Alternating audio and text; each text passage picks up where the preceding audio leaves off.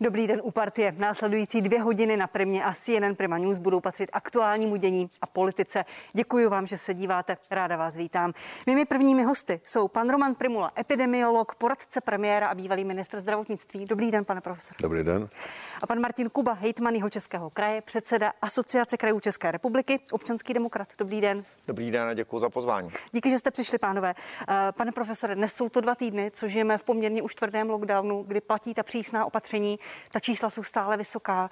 Eh, proč se to děje? Vyvolává to otázku, jestli ta opatření jsou k něčemu, nebo kdy nastane nějaký zlom? Tak bohužel ta čísla opravdu příznivá nejsou a e, když budeme hledat nějakou příčinu, tak e, tady bylo poměrně rychlé rozvolnění ve fázi, kdy ta čísla ještě tomu vůbec nenasvědčovala a pokud rozvolňujete z nějakých třeba 4-6 tisíc, tak se to určitě chová jinak, než když to je z několika set. A ta kombinace tady je nejenom v tom, že to bylo rychlé rozvolnění, ale eh, potom tady eh, přišly vlastně svátky, eh, kdy řada z nás to neúplně dobře dodržovala. Výsledek je ten, který tady máme. My jsme tady poslední dva dny viděli jakési první známky toho, že by ten proces se mohl zpomalit, to znamená ta čísla, která tady byla. Nicméně to dnešní číslo zase příliš příznivé není, protože je tam pozitivita 40 a, a to číslo eh, na sobotu je velmi vysoké. A když říkáte, přišlo eh, velmi rychle rozvolnění za stavu, kdy přijít nemělo, bylo to toho 3.12., kdy vláda přesunula do toho třetího stupně a otevřela restaurace, otevřela obchody.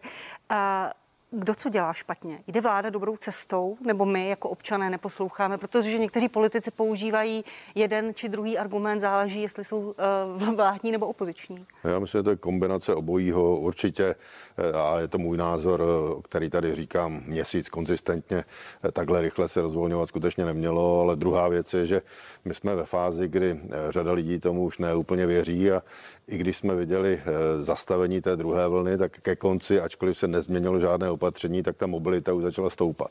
To znamená, ta opatření s časem ztrácejí na síle a je logické, že eh, nemohou stačit na to, abychom skompenzovali eh, takto veliký nárůst eh, počtu pozitivních populací. Pane hejtmane, jaké je vaše vysvětlení? Možná sám pro sebe, čím si to vysvětlujete, tu špatnou situaci? Uh, proč patříme mezi nejhorší na světě? Či je to chyba? Eh, řada těch věcí, eh, která tady zmiňoval eh, pan profesor Primula, prostě platí. Ono to rozvolňování je skutečně něco jiného, když začínáte z nějakých stovkových hodnot, když jsou tisícovkové.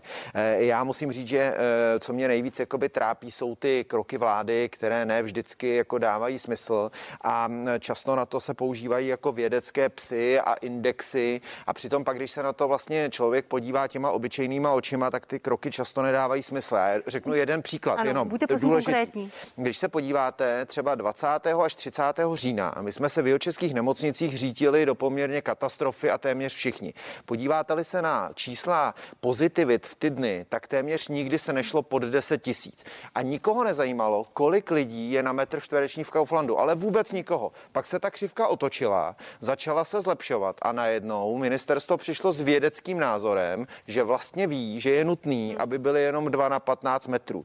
V situaci, kdy už se ta křivka ohlá, kdy už šla dolů a ta situace se sklidňovala. To znamená, tohleto pro ty lidi je často jako velmi těžko pochopitelné. To rozvolňování by také mělo běžet jakoby logicky, mělo by se zvažovat ekonomický dopad a epidemiologický. Podle mého není šťastné otevírat i obchody, i restaurace. Prostě restaurace z epidemiologického pohledu, a to si asi všichni jsme vědomi, když tam sedíme 4 hodiny ty roušky si sundáme, jsme v uzavřené místnosti, je něco jiného, když si do malého krámku dojdete koupit boty. Takže ono by to chtělo možná víc selského rozumu, než nějakých pořád epidemiologických indexů a odborností, který vlastně jako ne vždycky korelují s tou realitou. Promiňte, Sledujete ten PES, protiepidemický systém, rozumíte mu? Já se vám přiznám, že už vlastně ne a myslím si, že ho nesleduje většina lidí. Já, co jako hejtman sleduju, jsou věci, které jsou pro nás jako extrémně důležité v tom kraji. To znamená počet nakažených v kraji, počet nakažených každý den. Z toho umíme vždycky říct zhruba, jaké procento lidí bude v nemocnicích.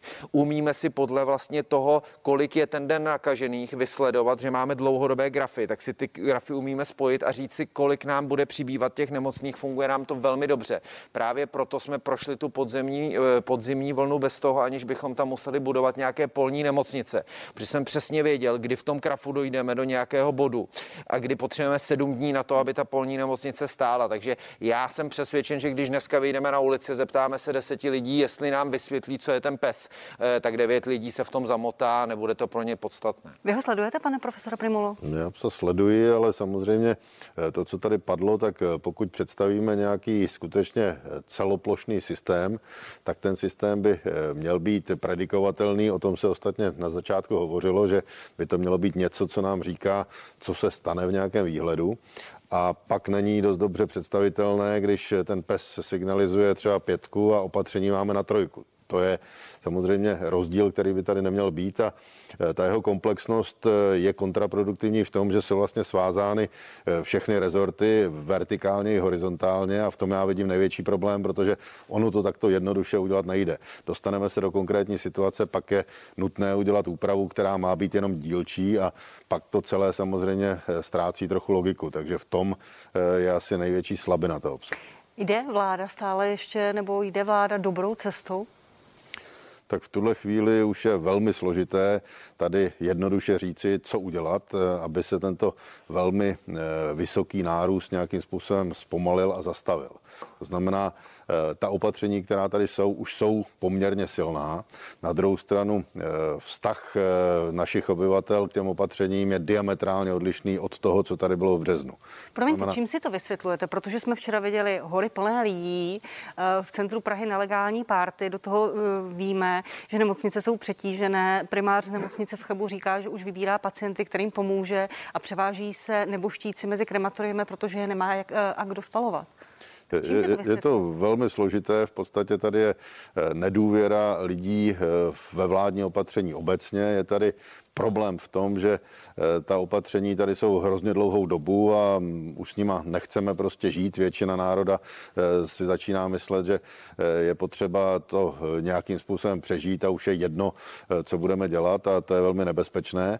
A všichni říkají, že je všechno dobrovolné a že vlastně každý si hraje sám za sebe, ale pak si musíme uvědomit to B. Pak tady jsou zdravotníci a ty těžko mohou říci v nemocnici, my jsme tady dobrovolně, teď nám přivezli pacienta a nám se nechce, aby jsme ho ošetřovali a odcházíme. To znamená, to, co je největší hrozbou, je přetížení systému, která nám velmi vážně hrozí. V některých regionech eh, jsme skutečně na eh, hraně kapacity a to si myslím, že by si všichni měli uvědomit. Přeci nechceme, abychom na běžné choroby, kde ta nemocniční péče vede k tomu, že se okamžitě vyléčíme, tak jsme začali umírat, protože tam nebude kapacita. Pane Hejtman, vy máte svoje vysvětlení, proč lidé nevěří a nedodržují opatření. Zmiňovala jsem eh, včerejší nápor na horách, kdy kdy eh, lidé chodí sánkovat, neumí si nic odříct, podle některých na druhou stranu chtějí pohyb a už asi nebaví sedět doma. Já k tomu mám eh, vysvětlení, protože to, co já dlouhodobě říkám, že v tahle té situaci, v té krizové komunikaci je nesmírně důležité, aby vám ti lidé rozuměli, aby chápali, co po nich chcete. Protože ono je to opravdu jako extrémně náročné. Ti lidé třeba vybudovali svoje firmy nebo prostě se tomu podnikání věnují a vy jim ho teď vlastně zavíráte. Ale ne, ne, nesmíte v nich vyvolat pocit, že ho zavíráte, protože se na ně zlobíte nebo jste si jako vybral a neustále je peskujete. A já zase řeknu jeden jako příklad. Jo. Včera nebo v, v pátek eh, pan ministr povolil zase podmínečně návštěvy v nemocnicích, v těch přetížených nemocnicích. A já myslím, že víc než eh, indexy psa by ministerstvu prospělo, kdyby mu někdo řekl, eh, pan minister se jmenuje asi Jan Blatn, kdyby mu řekl, ale Honzo, ty si 5. prosince zakázal návštěvy ve všech nemocnicích. Řekl si, že na to máme vědecký model, že tam nikdo nesmí. Celý ten prosinec jsme to těm lidem zakazovali. 23. jsme to ještě potvrdili. Ta situace byla docela klidná.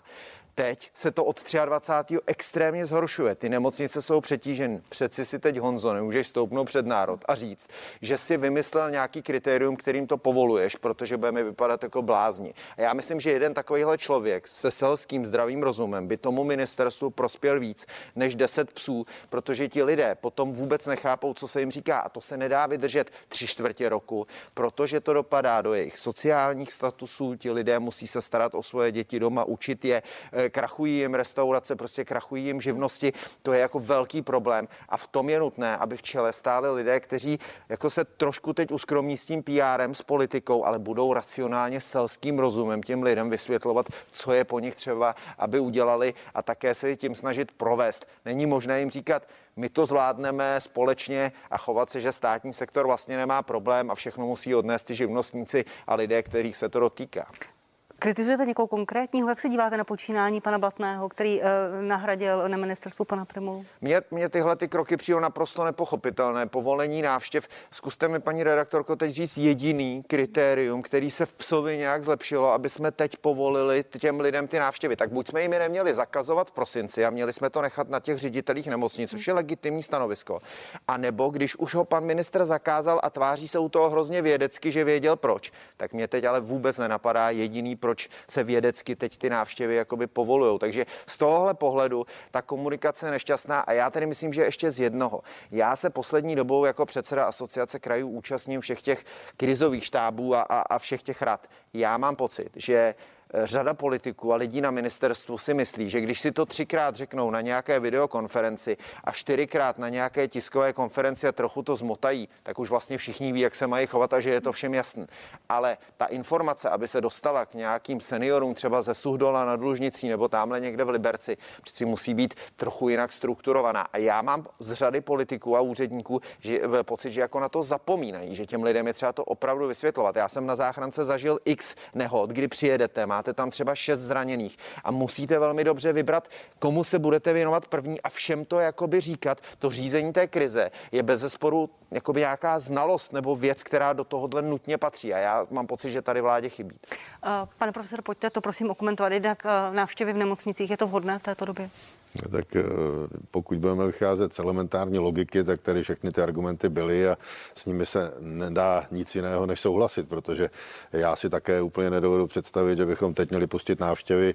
Eh, mluvil jsem konkrétně s lidmi ve dvou zařízeních, ty z toho mají děs a eh, využijí samozřejmě lokální situace, že ty návštěvy nepovolí, protože tady jde i o to, že ten personál je velmi vytížen, v řadě nemocnic zcela přetížen, nemají kapacitu na to, aby poskytovali péči a nemohou se v této chvíli starat o návštěvy. Takže tady si myslím, že ten názor je zcela identický. Ta komunikace vlády, řídí eh, ministerstvo zdravotnictví dobře tu epidemii, vysvětluje svým občanům, eh, co mají dělat, co nemají dělat, proč to mají dělat? Tak já myslím, že od počátku, eh, pokud tady chceme hledat nějaký problém, tak skutečně ten problém je v komunikaci. Ta komunikace od počátku úplně šťastná nebyla. To, co tady chybí, je skutečně masivní kampaň, která by říkala, co se dělat má, co se dělat nemá a ta kampaň by měla být velmi jednoduchá, měla by cílit na toho konečného uživatele. To znamená, my tady asi nepotřebujeme eh, nějaké super vědecké práce, proč se stalo to či ono, ale ten člověk by se měl orientovat v systému a, a podobná kampaň musí být i k tomu očkování potom. Uh... Rozumíte té taktice, těm slovům pana ministra Blatného, který řekl, ještě chvíli počkáme a pak teprve uvidíme, jestli uh, ta opatření zpřísníme. Je to dobrá cesta, protože uh, v momentě, kdy jsou nemocnice přetížené, v Karlovarském kraji nezbývá už ani jedno je covidové lůžko. Primář říká, že si musí vybírat, komu pomohou a je, jsou přetížená krematoria. Je to vhodné? Tak jestli budeme vycházet z toho, jak ta epidemie se u nás chová, a myslím si, že už je to dost dlouho, abychom ty poznatky měli, tak víme, že otočit eh, takovou vlnu trvá prostě minimálně 14 dnů, ale spíše 3 týdny. Takže čím déle budeme vyčkávat, tak tím vlastně posunujeme ten dopad o mnoho dnů dále a jestli jsme ve fázi, kdy nám hrozí přetečení nemocnic a e, když se díváme na ta čísla, tak e, ta čísla jsou rozporuplná, protože my oscilujeme někde mezi 7200 a 6700 a tam to fluktuje v tuhle chvíli, ale přesto lokálně jsou zařízení, která jsou zcela přetížená a skutečně už nemají jednovolné lůžko. To znamená, s touto optikou si myslím, že úplně vyčkávat nelze a některá ta opatření prostě musí být realizována v maximálně krátkém čase. Jaká opatření? Co radíte panu premiéru Babišovi? Te, teď už to opravdu není jednoduché. Já jsem, když se podívám na tu škálu opatření, tak my tady nemůžeme udělat úplný zámek, že bychom přestali chodit do práce, ale když se podíváme na dopady otevření škol, které byly před Vánoci a to, že tam šli v podstatě na týden na střídačku, mělo nulový podle mě dopad z hlediska vzdělávání a zcela zásadní dopad z hlediska možného nakažení se a potom se to kultivovalo v těch rodinách během vánočních svátků. To znamená, to jsou věci, které jsou zásadní a teď já jsem v podstatě jenom prosazoval ten 15-kilometrový limit jako v Německu, protože když se podíváme na hory, tak nejsme asi schopni efektivně tu situaci regulovat a já opravdu nechápu, proč lidé, kteří chtějí do hor a já jim to schvaluji, tak ať si tam sáňkují na svém svahu a ať nechodí všichni do jednoho centra, protože to jsou zcela zavalené. Říkáte, prosazoval 15-kilometrový limit, čili se vám to nepovedlo, rozumím tomu správně? Nepovedlo se mi to. A vysvětloval jste to panu premiérovi na základě jakých argumentů? Proč by to bylo dobré udělat? Právě z těchto, protože já si myslím, že největší dopad tohoto je na ty aktivity, eh, které jsou na horách, kde bohužel se nedaří racionálně vysvětlit, eh, proč by se ti lidé neměli takto zhlukovat. Ono to není o tom vlastním sportu, ale o těch aktivitách, která jsou paralelně kolem a to je samozřejmě v tuto chvíli asi největší riziko. Pane Hitmane, zpřísnil byste opatření?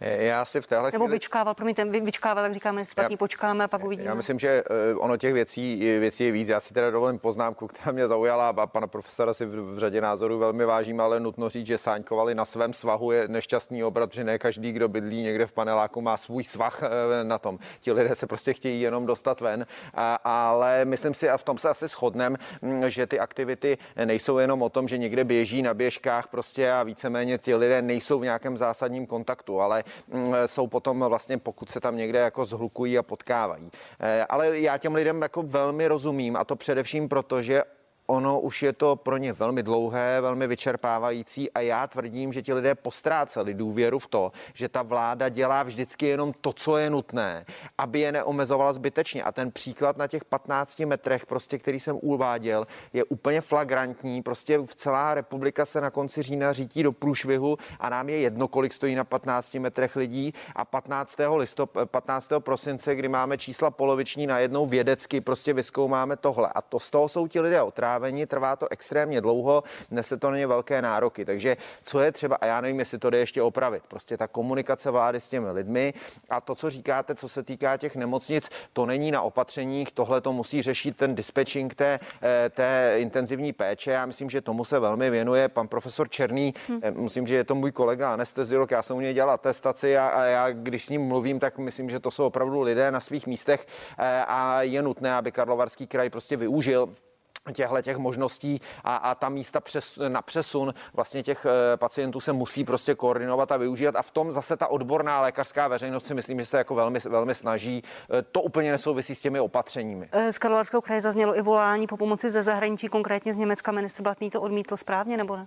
To já úplně neumím odhadnout, prostě protože u toho rozhodnutí nesedím. Ono je třeba si taky představit, kterého pacienta v které chvíli převážíte. Já jsem, paní doktorko, strávil 10 let u těch pacientů na ventilačních přístrojích. Já musím říct, že pokud se člověk s covidem hmm. dostane už na té situace, že ho napojujete na ventilační přístroj, tak ta prognóza se velmi zásadně zhoršuje. To není jako řada jiných věcí, kdy ty lidi z ventilátoru jsme všichni zachvěklí za pár dní sundat. Tady je to velký problém. Znamená mít představu, že budete převážet takovéhle pacienty, kteří jsou ventilovaní, to už je možná taky nemusíte z té sanitky vyndavat. Eh, takže je třeba, aby se to koordinovalo včas, správně a převáželi se takový pacienti, u kterých to ještě neuškodí a, a umožní to vlastně těm, těm nemocnicím kooperovat. Ale tohle opravdu musí řešit vláda se svým národním dispečingem a já předpokládám, že pan profesor Černý a lidé kolem něj se tomu maximálně věnují. Vydrží to české zdravotnictví, pane profesore? Může se české zdravotnictví zhroutit, když slyšíme ty zprávy z nemocnic? Do toho je tady velký počet nakažených lékařů a sester.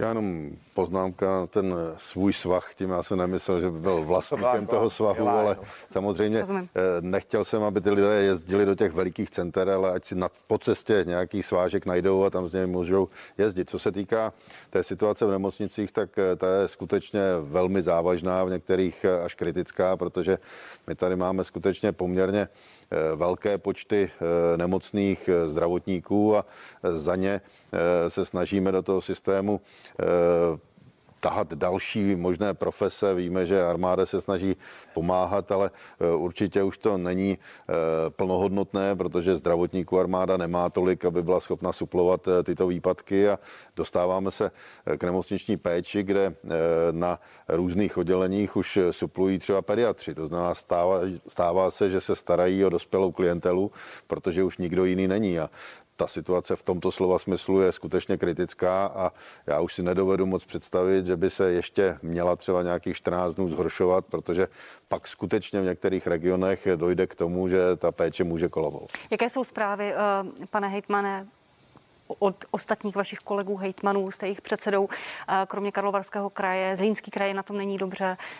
Co ještě víte? Zlínský kraj na tom není dobře, Moravskoslezský kraj na tom není dobře. Ta situace je v každém regionu trochu jiná. My musím říct, že třeba v Českém kraji máme ten systém těch nemocnic poměrně robustní, všechny padají, spadají pod kraj a všechny dokážeme řídit, dokážeme si vlastně vzájemně jakoby pomoct ty pacienty si přesouvat. Jsou kraje, kde mají třeba fakultní nemocnice, pak tam mají taková nějaká soukromá zařízení. Ono je to opravdu kraj od kraje jiné. Eh, takže já mám úplně online, vždycky koukám na ty naše tabulky eh, a my jsme na tom ještě zatím, musím říct, relativně slušně. Co je pro nás velmi nešťastné, je ten trend. Ta křivka opravdu letí tak, jako letěla někdy mezi tím 20. a 30. říjnem. Když bude pokračovat, tak budeme mít zásadní problémy Vy, v Jižních Čechách. Vydrží to české zdravotnictví? Ale já doufám, že to vydrží, protože ono opravdu v Evropě je eh, poměrně jakoby, řekněme, masivně postavené, ale ta kombinace toho vysokého návalu těch pacientů a v té chvíli jako nemocnosti toho zdravotního personálu je strašně nešťastná. Ale to je mimochodem další, o čem se bavíme, protože my tady řešíme úplně zásadní věci. Ale já mám pocit, že strašná spousta lidí, která nemá své příbuzné v nemocnici, nežije v tom, tak si myslí, že se jich to vlastně fakticky netýká. Ono komunikovat tuhle tu situaci fakt není legrace. A proto právě ten systém krizové komunikace, který opravdu patří ke každému krizovému řízení, tomu by vláda měla věnovat maximální pozornost a nemůže přicházet s úplně nesmyslným nesmyslnými nápady, vždycky něco vyvolat. Třeba antigenní testování před Vánoci byl klasický příběh. Vyvoláme pocit v populaci, běžte se všichni o očko, eh, na, otestovat, ať nenakazíte svoje příbuzné, ale už nikdo těm lidem neřekne, že je jenom 170 míst v České republice, takže kdyby se 2,5 milionu lidí rozhodlo v těch třech dnech jít na, eh, otestovat, tak je to 17 tisíc lidí během tří dnů na to jedno místo. A přitom vláda má manuál, že se mají testovat 20 až 30 lidí za hodinu. To jsou, a vlastně ti lidé se tam nahrnou, pak se zlobí na ty zdravotníky. Takže já musím říct, že vláda často navíc do toho, jak je ta situace komplikovaná, vytváří pro ty zdravotníky v těch krajích jako tu situaci ještě složitější. Zlobí se zdravotníci na vládu? Já musím říct, že, že jo, no, že to není úplně jako ideální, protože ono to není normální. Vemte si, že máte vládní manuál, kde máte napsáno, že se prostě v antigenním testování vlastně projde 20 až 30 lidí za hodinu a teď těm lidem vlastně pan premiér slíbí, že víceméně klidně můžou všichni v posledních třích dnech přijít. A ta kapacita by musela být desetinásobná. My ty sestřičky netiskneme na 3D tiskárně, to nejsou vojáci z Afganistánu, který tam mají stát 24 hodin. To bylo tři dny před Vánoci. My jsme jako kraj navýšili, že tam stáli 14 hodin, ale to jsou normální lidé, kteří už žijí v extrémní zátěži. A co je problém, on to zmiňoval pan, prof, pan profesor Primula, že my jsme v říjnu startovali z nemocnic, které byly prázdné, ale my jsme teď vlastně třeba neklesli pod 200 hmm. Eh, pacientů v kraji, takže my startujeme a ta křivka letí nahoru, ale ne vlastně z deseti, ale letí z 200, takže mnohem rychleji dosahuje těch vyšších e, úrovní. Ty nemocnice se vlastně ještě nevyprázdnily. Testujeme dost, pane profesore, protože pan ministr Blatný eh, ta vysoká čísla zdůvodňoval tím, že masivně testujeme, ale přece ostatní země také testují, Slovensko dokonce plošně a tak vysoká čísla nemá. Eh, já bych tady nechtěl hovořit o masovém testování, protože když testujete eh, pod 100 tisíc eh, testů denně, což my jsme hluboce pod tímto limitem. Tak Promiňte, vlastně... včera bylo 31 tisíc PCR testy antigen. Přesně tak, to znamená, my testujeme v podstatě méně než 1% populace, takže to se nedá určitě nazvat masovým testováním a pokud máte eh, pozitivitu 40 eh, nebo i 50% tak to je signál toho, že testujeme málo. Kolik bychom no, měli testovat? Já si myslím na tyto počty takových 200 tisíc. Proč to nejde? Už to tady bylo trochu naznačeno s těmi antigeny, ono ne každý se je ochoten testovat a to, co tady je problémem, eh, že některé podniky eh, chápou, že to antigenní testování pro ně je poměrně velmi přínosné, nicméně se nechtějí zapojit do toho centrálního systému a řeknou, že se budou testovat, ale jaksi vnitřně pro sebe aby náhodou někoho nemuseli poslat eh, do izolace nebo někoho do karantény. A, a to je samozřejmě chybou, takže to se musí eh, napravit a já spolehám na to, že my jsme už eh, vyčerpali poměrně silnou škálu těch různých opatření a jestli tu společnost chceme otevřít a my musíme otevřít, protože to volání je obrovsky silné, tak bychom měli přijít na ten systém eventového testování, aby lidé, kteří budou otestováni krátce před tou aktivitou, se jí mohli zúčastnit. Co poradíte premiérovi?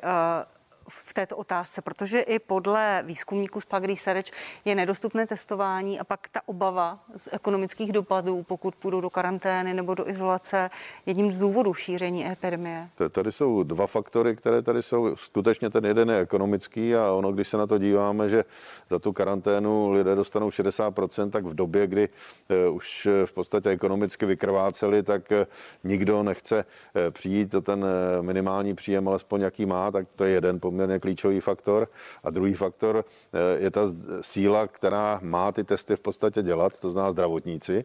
A když tady je velké vytížení v tom jejich klíčovém eh, core problému, to znamená péče o pacienty, tak jich mnoho nezbývá. A tohle se musí vyřešit a samozřejmě se ukazuje, že eh, ta naše legislativa, která striktně požaduje, aby tam byl zdravotník třeba i u toho vyhodnocení, tak to si myslím, že bychom měli změnit, protože myslím si, že poučený laik je schopen posoudit, jestli tam je čárka jedna nebo čárky dvě. Eventové testování, pane Hitman, ano nebo ne, je to cesta? Za mě bez zesporu, hmm. za mě je to cesta, my bychom v podstatě opravdu potřebovali, abychom se dokázali před nějakou akcí maximálně verifikovat, jestli ti lidé, kteří tam jdou, prostě jsou pozitivní nebo ne. Eh, je trochu nesmysl myslet si, že 22. si dojdu na antigenní test a ještě na Silvestra budu mít pocit, že mám negativní test, že to je vlastně všechno v pohodě.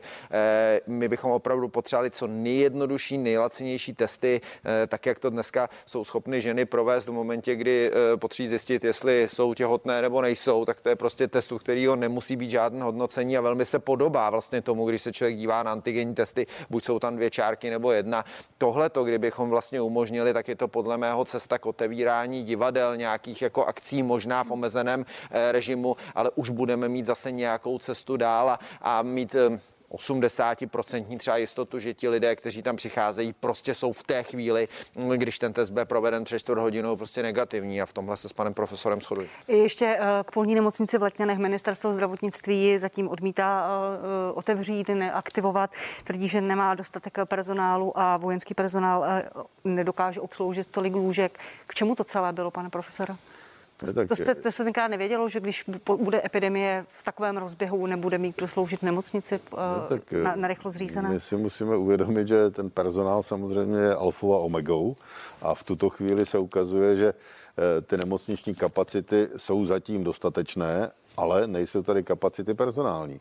Takže eh, na tom to vysí a je logické, že pokud eh, já mám oddělení, které mám zavřené v nemocnici, protože nemám personál, tak nemusím aktivovat polní nemocnici, protože by stačilo doplnit personál na tom oddělení, ale to je opravdu limitující faktor a eh, ono už tady padlo, my máme nesmírně robustní zdravotnický systém a máme nesmírně ochotné zdravotníky pracovat, ale dostáváme se opravdu na cestí té personální vybavenosti a to může vést k tomu, že minimálně lokálně budeme mít problémy teď. Uh...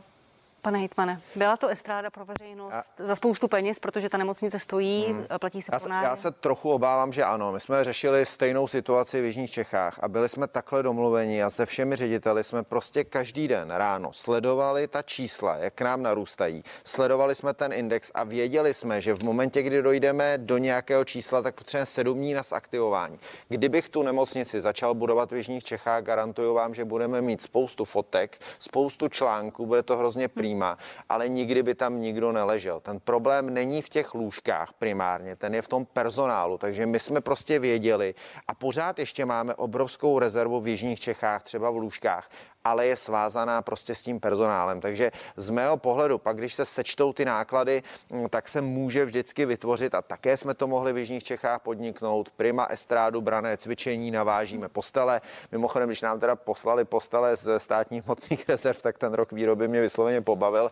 Ale pak to bylo se, co? Byl to rok asi 70 pět nebo kolik, což mi přišlo výborný a uh, už jsem hrozně dlouho neviděl na žádným výrobku. Ale stejně jsme ty postele zatím nechali ve skladu a vyhli jsme se tomu, protože jsem nechtěl podstupovat tu astrádu, která by byla mediálně zajímavá, ale ukázalo jsme, že se postupovali správně, protože by tam nikdo, nikdo fakticky neležel a ten fenomén je v tom, v tom personálu a je nutné prostě těm zdravotníkům každý den prostě děkovat. To by měla vláda dělat, to by měl dělat pan ministr poměrně kontinuálně, protože to není my vláda to zvládneme a my naočkujeme a my otestujeme, ne, to jsou konkrétní sestřičky, konkrétní doktoři a, a ti si zaslouží teda extrém. A, a mimochodem také, také medici a další studenti, kteří byli povoláni k pracovní povinnosti, jak v této souvislosti vnímáte tu debatu, že mají poslat uh, část peněz uh, na, na daně sociální a zdravotní? Já ji považuji jako úplně bláznivou. Já se už poslední tři měsíce, a včera jsem to říkal panu premiérovi, snažím, aby ty lidi dostali ty peníze okamžitě. Není možný, aby prostě stát povolal tyhle ty lidi na pomoc a potom jim neuměl tři měsíce zprocesovat, protože jedno nařízení ministerstva říká něco jiného než druhý. Teď do toho ty daně. Eh, já jsem mluvil s paní ministriní a moji kolegové mluvili s paní ministriní Šilerovou. My v tom chceme najít řešení. Já myslím, že ona to chápe eh, a já doufám, že přijde s nějakým řešením a velmi na ní budeme apelovat. Pane profesore, stejný komentář. Eh, vás poprosím ke zdanění mediků, kteří žijí v nejistotě, jaké peníze vlastně dostanou, nedostanou. Pan rektor Masarykovy univerzity to označil za buď nedorozumění nebo nehoráznost. Já ještě zareaguju na ty polní nemocnice. Já tady mám odlišný názor. Samozřejmě pokud postavíme nemocnici bez personálu, tak je to nesmyslné. Tam s tím souhlasím. Ale eh, ty letňany to nejsou nemocnice bez personálu. Já si osobně myslím, že ta nemocnice je spustitelná prakticky okamžitě, protože tam je postavená vlastně šestá, no pokud bude požadavek na kapacitu, která bude nedostatečná, tak určitě. Takže tam je personál vlastně armádní šesté a sedmé polní nemocnice, která by měla zvládnout dohromady 200 lůžek. To, že tam je 500 lůžek, to už je problém. To znamená, na těch dalších 300 lůžek je potřeba personál civilní a ten není tom slova Čili stojíte si za tím projektem, že to bylo správné rozhodnutí 16.10. vláda, plán schválila, vy jste byl minister zdravotnictví a ta odpovědnost je, je i za vámi. Jistě, já si myslím, že v tomhle slova smyslu, pokud eh, potřebujeme navýšit kapacitu, tak eh, ta kapacita uložit někde eh, ty lidi je samozřejmě nutná, nemohou být na chodbách, ale pravdou je, že ten civilní personál v tuhle chvíli díky vysoké nemocnosti není. A když se vrátíme k té otázce a zdaňování a podobně, tak Eh, já tohle úplně rád nemám, protože to samozřejmě eh, přináší velkou nestabilitu, nedůvěru do toho systému, když se něco děje zpětně a už se to tady stalo xkrát v systému. Jenom pro ilustraci, eh, když se podíváme do Bavorska, tak Bavorsko přistoupilo k tomu, že se snaží atrahovat lékaře do těch jednotlivých očkovacích center a v podstatě zavedlo výjimku, že jejich hodinová mzda není ani daněna, ani se z ní neodvádí zdravotní, ani sociální a to je u lékařů. Či chyba tedy, že se vede taková debata uprostřed, uh, uprostřed pandemie, kdy eh, znovu nevíme, jestli studenty mediky nebudeme muset povolávat a nebudeme muset potřebovat? Eh, já těm ekonomickým otázkám nerozumím v tom slova smyslu, abych řekl, kde vznikla ta technická chyba, ale politicky a prakticky to považuji za na nejvíc nešťastné, protože my ty mediky budeme potřebovat a potřeba neskončila a nerad bych je stresoval takovými to zprávami. Pane Hitman, vy jste chtěl Já myslím, že ta chyba vznikla v těch úřednických kontrolních mechanismech, kdy řada úředníků vůbec ignoruje a zase tam chybí někdo, kdo by jim řekl, hele Honzo, tohle teď nemůžete prostě udělat a já našim medikům jako slibuju, i kdyby jsme se nedohodli, jak to zaplatíme z kraje a pak ať se s náma někdo soudí, já si neumím představit, že bych požádal sestřičky, lékaře, mediky o pomoc a pak se k ním choval takhle, takže já garantuju, že to vyřešíme, eh, i kdyby jsme to měli řešit na naše náklady a prostě na sebe vzít tu odpovědnost. Dobře, děkuji pánové. Pojďme k očkování. Pane profesore, vy jste říkal na začátku týdne v České televizi, že se 7.1. necháte naočkovat očkovat. Stalo se tak? Nestalo, bylo to už 6. A všechno proběhlo v pořádku, všechno žádné vedlejší. A premiér zatím řekl, že je očkováno asi 40 tisíc lidí. Je to tak, je to to číslo. Proč ho vlastně nevidíme průběžně?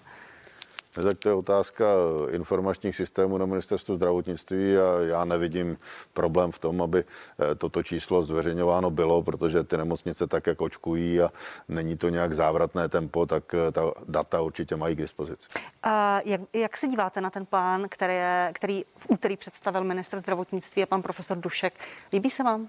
Tak určitě eh, jako nosný materiál už se to posunulo výrazně dál, než to bylo na začátku, ale je třeba doladit eh, ještě řadu záležitostí a proto tady možná jsme, že víceméně oba jsme představitelé trendu, který si dovede představit poměrně významnou úlohu těch velkých center, protože když se podíváme na kapacitu Eh, tak, jak se zatím očkuje, tak eh, prakticky je nepředstavitelné, že by fakultní nemocnice nebo nemocnice na jejich úrovni byly schopny proočkovat eh, desetitisíce osob denně, protože tady je jasné, že není personál, nejsou prostory, nejsou parkovací místa a to jsou všechno důvody, proč já si myslím, že by ten systém měl být opravdu doplněn o tyto možnosti a Eh, tak, jak to je zatím postaveno, tak ta možnost tady hmm. samozřejmě je, ale vyžaduje dva základní předpoklady a to, že eh, tady bude opravdu robustní informační systém, že se dořeší eh, objednávkový systém tak, aby praktici, kteří v tom chtějí hrát poměrně velkou roli, byli adekvátním způsobem zapojení a měli jsme přehled, kdo kde bude očkován a e, další záležitost je, aby e, veřejnost věděla, jakým způsobem se do toho systému e, registrovat, protože tady to může působit dojmem, že prostě 15. je nějaký čas Č, kdy se tady obrovská masa lidí začne registrovat a bude soupeřit, kdo bude první a pak zase 1. února bude druhá skupina, to znamená, toto se musí samozřejmě nějak rozložit. Zvládne to ten systém? Já doufám, že ten systém bude připraven eh, na to, aby to zvládnul. Já jsem v tomto optimistou, protože když jsme byli napadáni, že nejsme schopni eh, připravit systém na elektronické recepty, že bude padat jako hmm. řidičské průkazy a podobně, tak se to ukázalo, že to není pravda. Na těch receptech eh, je vidět, že se to zvládlo. Tady ale třeba říci, že ta zátěž může být ještě mnohem větší. Pane Hitmane, kde vidíte vy největší slabinu v tom, co ministerstvo zdravotnictví představilo v tom plánu, protože údajně hejtmane vznášejí desítky připomínek, které se týkají vybavení těch center, platů lékařů nebo odměn. Jak bude fungovat ten rezervační systém? Čeho se nejvíc bojíte? Já si dovolím to trošičku ten vývoj schrnout. My jsme 6.12. dostali první strategie, to byla teda opravdu jako velmi slabá bakalářská práce o tom, jaký jsou vakcíny, tam bylo dokonce popsáno, jak probíhá vývoj vakcín, jak se budou převážet, prostě v podstatě jako by bylo nejsložitější něco zmraženého od někud někam převést. A, a hrozně mě pobavilo, že tomu někdo říká strategie. To je jako kdyby na nás někdo zaútočil a vy jste řekla, nebojte, já mám strategii, jak vyhrajeme tu válku a tam bylo napsáno, že nám přivezete tanky, bylo by tam popsáno, jak se vyrábí tank a bylo by tam napsáno, že se blbě převážejí, protože jsou velký. A to je tak asi všechno. Takže to jsme začali připomínkovat. Pak už jsme se teda posouvali do toho, že si najednou na ministerstvu uvědomovali, že je třeba říct, jak se bude očkovat, kdo se bude očkovat, kde se bude očkovat, ale pořád a v tom my mm, skutečně to vidíme s panem profesorem úplně stejně.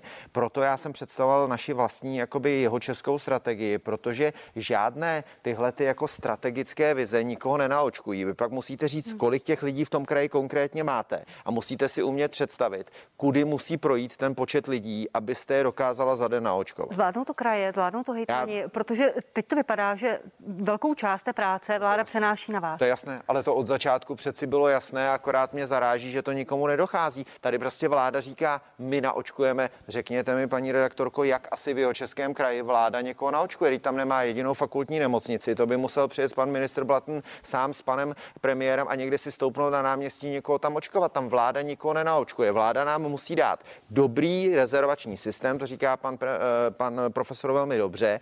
Bohužel, akorát se zase stane to, že to oznámí pan premiér v Čau lidi, řekne to někde do televize, my jsme ten systém ještě neviděli, nemáme ho vyzkoušený. Je třeba si říct, že na ten systém se opravdu 1. února může nahlásit milion nebo dva miliony lidí, kteří budou čekat, že jim to dá jeden termín, pak za 21 dnů druhý termín. My nevíme, jak to bude komunikovat s těmi konkrétními centry, jak se tam budou přiřazovat. Já bych rád od 15. Ehm, ledna spustil spustil vlastně call centrum, abychom pomáhali těm seniorům a my jsme do dneška neviděli před sebou, co se nám otevře na té obrazovce a co tam vlastně budeme zadávat.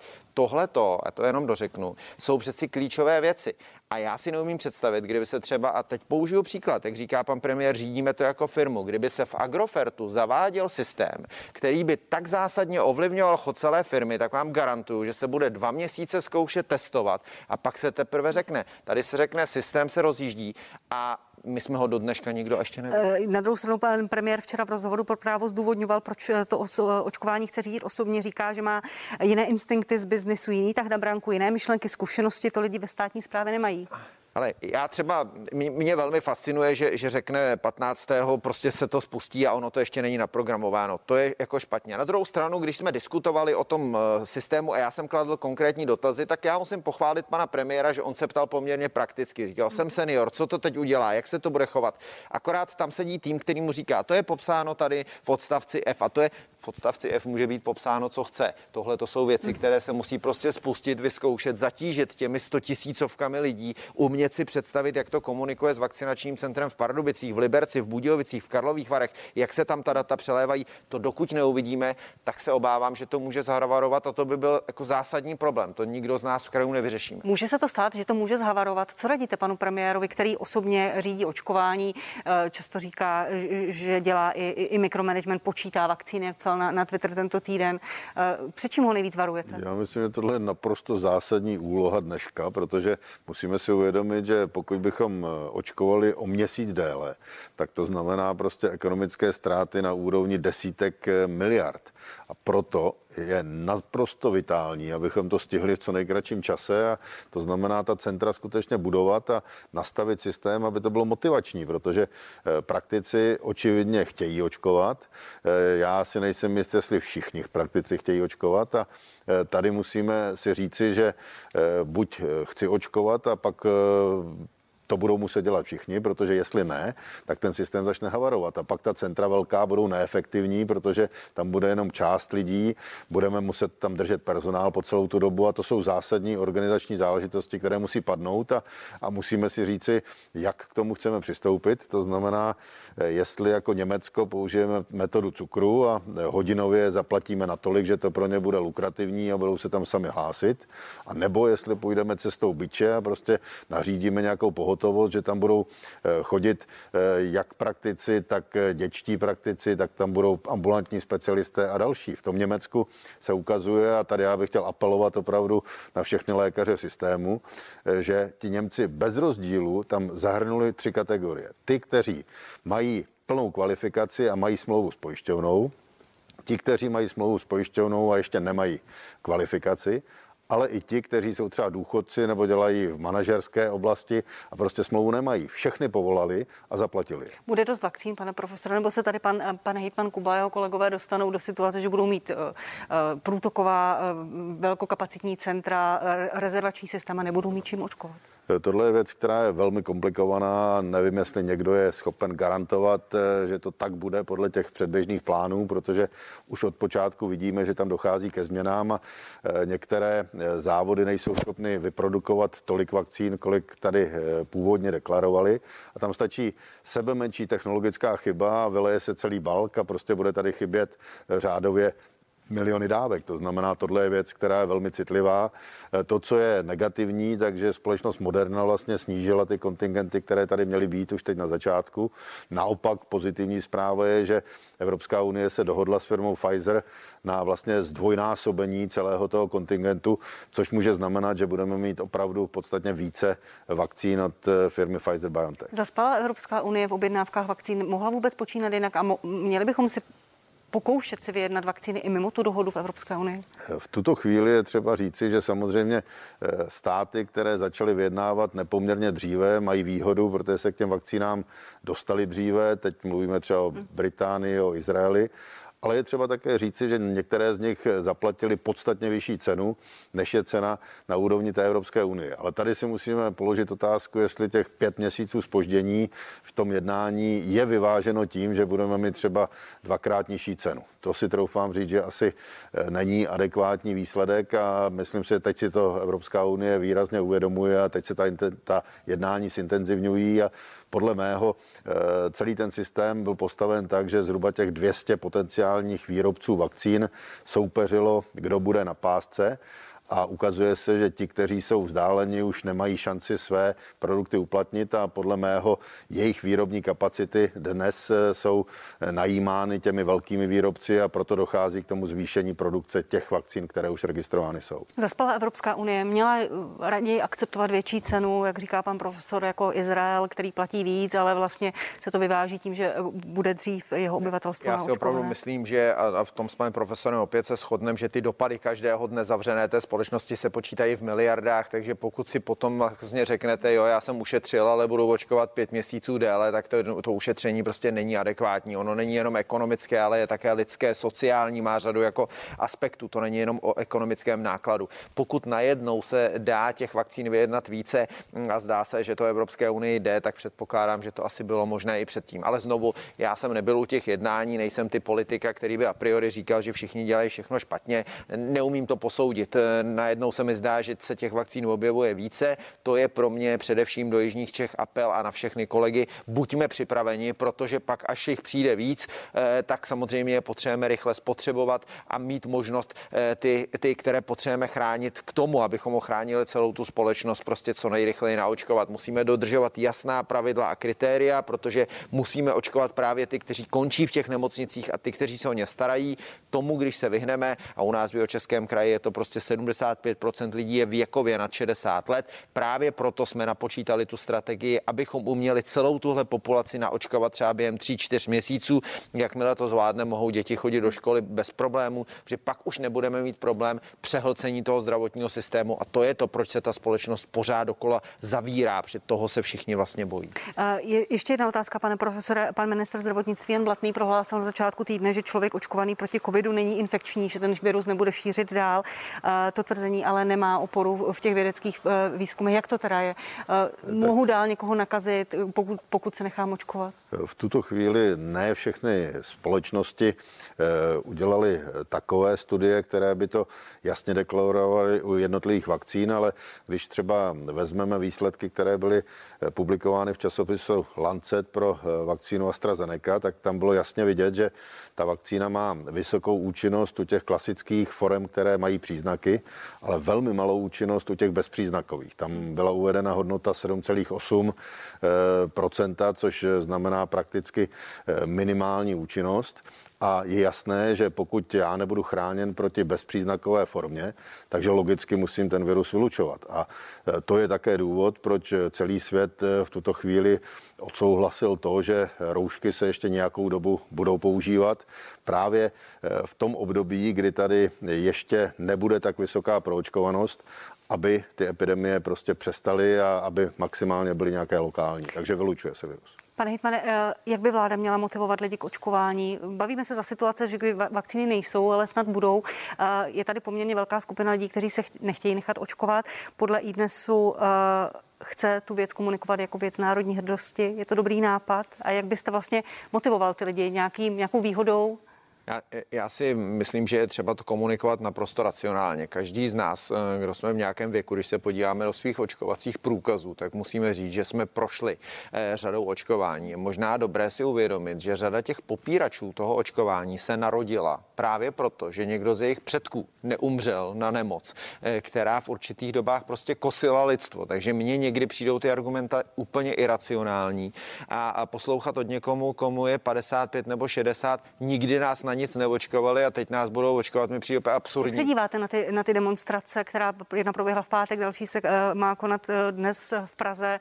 Lidé chodili se žlutou Davidovou hvězdou. To je pro mě úplně eh, strašidelný pohled a myslím, že to bohužel ukazuje, jak si společnost vlastně přestává, nebo ne společnost jako celek, ale ti lidé, kteří tam jsou, jak dokáží vlastně srovnávat nesrovnatelné věci. Přeci eh, holokaust a to, co zažívali prostě židé za druhé světové války, přirovnat s tím, co se jako děje teď, je něco něco úplně absurdního, devalvujícího. Mám pocit, že někteří lidé už taky zapomínají, že ten život je normální boj o život, že není prostě pořád jenom společnost zalitá sluncem, že se jednou za čas musí vypořádat s nějakými problémy.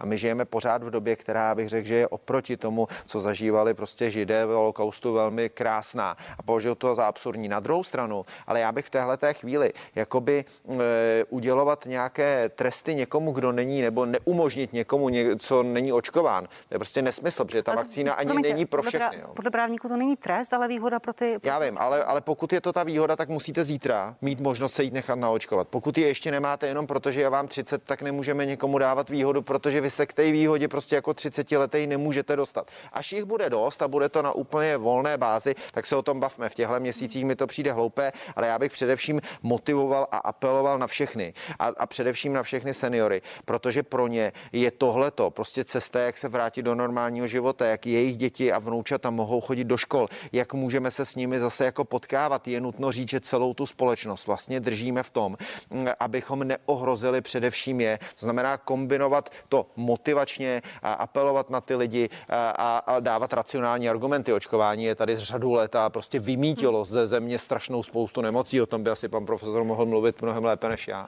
To určitě, ale máme poslední zhruba minutu. Pane profesor, poprosím vás o dvě, tři věty. Jak chce lidi motivovat? E, má ještě nějaká kampaň vůbec smysl v tuto chvíli? Protože měnit názor někoho je ještě těžší, než mohou tvářet.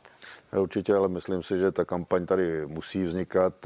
Já vím minimálně o dvou kampaních, které teď eh, poměrně rychle eh, by měly jít do veřejného prostoru, které by měly konečně začít bojovat s těmi různými hoaxy, které se tady vyskytují, eh, s těmi očividnými někdy nesmysly, ale někdy i mnohem sofistikovanějšími záležitostmi, které je opravdu nutné vysvětlovat. Tady nikdo nikoho nebude nutit, že se má nechat očkovat, ale měl by mít objektivní informace, protože po sociálních sítích zpravidla se šíří záležitosti, které opravdu nesmyslné jsou. Eh, vys eh, dám příklad toho čipování. Hmm. Jako jenom eh, pro zajímavost, když lidé začnou tvrdit, že i na té vyšetřovací špejli v uvozovkách, na té výtěrovce je možné zanést čip, tak ten klasický mikročip je veliký jako zrnko rýže, to znamená, on by se tam neudržel, on by upadnul a potom, kdybych ho tam, nedej bože, zavedl, tak při prvním vysmrkání bych ho zase vysmrkal. Takže to jsou prostě věci, které jsou naprosto mimo realitu říká Roman Primula, epidemiolog po roce premiéra Babiše. Děkuji vám, že jste přišel, pane profesor. Děkuji moc za pozvání, naschanou. A pan Martin Kuma, hejtman jeho Českého kraje z občanské demokratické strany. I vám děkuji, pane hejtmane. Moc děkuji za pozvání.